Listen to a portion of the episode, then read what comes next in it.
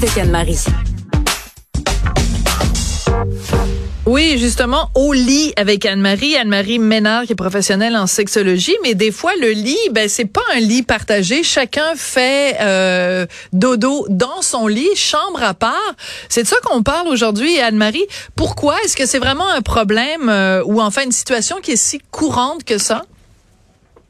C'est assez courant, je dirais. Il y a même un terme pour euh, qualifier un couple qui ne dort plus dans la même chambre. On parle du divorce du sommeil. Rien oh, c'est mignon. C'est un peu fort de Roquefort quand même, dire le divorce, mais, mais j'aime l'expression. J'aime l'expression.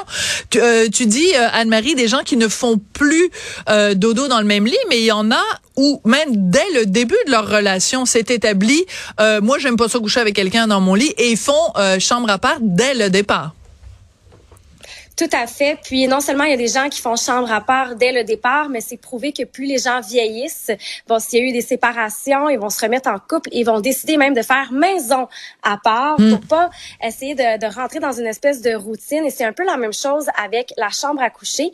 Euh, si je vous pose la question, combien de, de, gens en pourcentage vous pensez qui ne dorment pas dans la même chambre? Moi, je dirais 20, 20, 30 c'est ça. En fait, c'est 30 ah! à 40 des Canadiens. Ben, je l'avais même pas sur mes notes. Hein? Oui. C'est beaucoup. C'est vraiment une question surprise. Oui.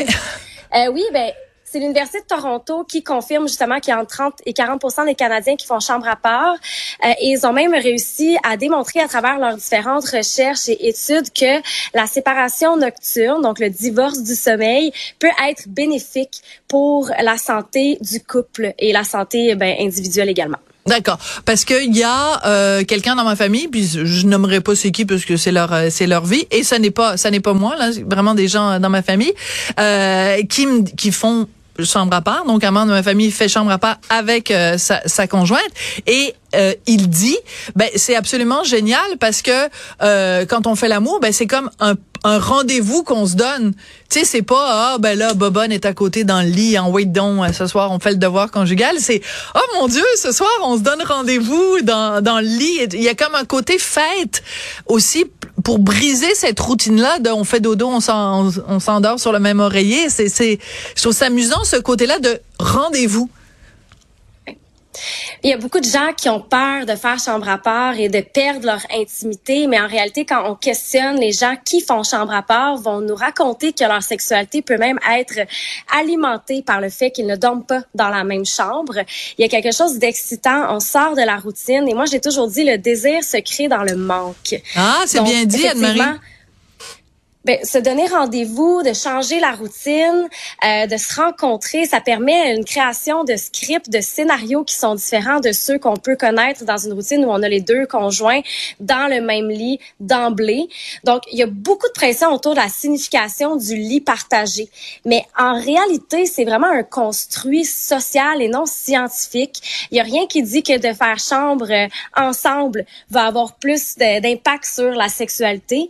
Et le contraire est aussi vrai faire chambre à part peut, aussi ne pas impacter la sexualité, dans le sens où c'est pas parce qu'on dort ensemble qu'on fait plus de sexe. Non, c'est ça. Puis c'est pas parce qu'on on dort ensemble qu'on est qu'on s'aime follement. Puis si on fait chambre à part, c'est parce qu'on se boude puis qu'on s'aime pas. Là, c'est deux deux notions qui sont complètement euh, à dissocier l'une de l'autre. Euh, tu parlais tout à l'heure des avantages, la fameuse étude de l'université de Toronto, je pense, dont tu parlais. Alors quels sont-ils ces avantages là? Ben, tout d'abord, il faut vraiment comprendre que les gens qui, en fait, la majorité des gens qui vont faire chambre à part, c'est pas parce qu'ils vont se chicaner, il y a quelqu'un qui va dormir sur le canapé. C'est vraiment des couples qui ne dorment plus ensemble parce qu'ils veulent mieux dormir. Oui. Et mieux dormir a un impact significatif sur la relation. Euh, il y a un expert du sommeil qui a, qui a, sondé les hommes et les femmes, puis il y a une différence de perception dans les relations chez les hommes et les femmes par rapport au sommeil. Je trouve ça super intéressant. Donc, d'un côté, euh, les sujets masculins, lorsqu'ils dorment moins bien, vont rapporter que la qualité de leur relation souffrait le lendemain d'un sommeil plus agité. D'accord. Et d'un autre côté, les sujets féminins, pour eux, si la relation va pas bien pendant la journée, elles ne vont pas bien dormir. Ah! Bon, ben moi, je dois être un gars. Parce que moi, c'est quand je dors pas bien la nuit que je suis absolument euh, imbuvable le lendemain et, et non pas le contraire. Ben c'est ça, puis je pense que les gens sous-estiment aussi euh, l'importance de la santé du sommeil. c'est certain que quand on, on, manque de sommeil, on est irrité, irritable, tout nous tombe sur les nerfs. Là, on a un partenaire qui ronfle. Irritant. D'ailleurs, euh, le même. Oui, et Colin, on est vraiment le seul et le ronflage. Mais justement, les experts disent que si vous avez des problèmes de sommeil et que votre partenaire ronfle, vous pouvez mettre 50% de la faute de vos problèmes de sommeil sur la faute de votre partenaire. J'ai aucune idée de quoi tu parles, Anne-Marie.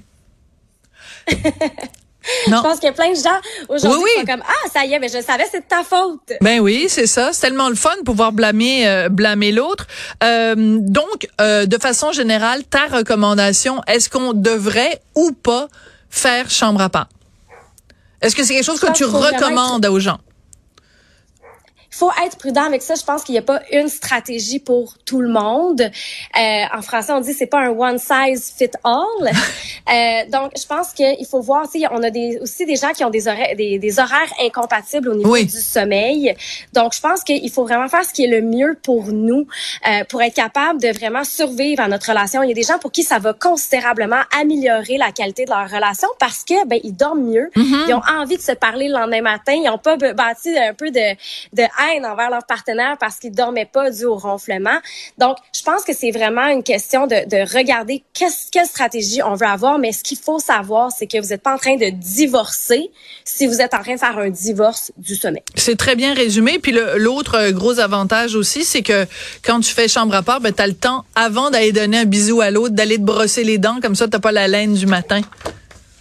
Hein? C'est un avantage quand même. T'es d'accord avec moi, hein? Ouais, je savais. Eh, merci beaucoup, Anne-Marie Ça a été un plaisir. Merci à Tristan Brunet-Dupont, André Robitaille, Marianne Bessette à la recherche. Merci et à très bientôt.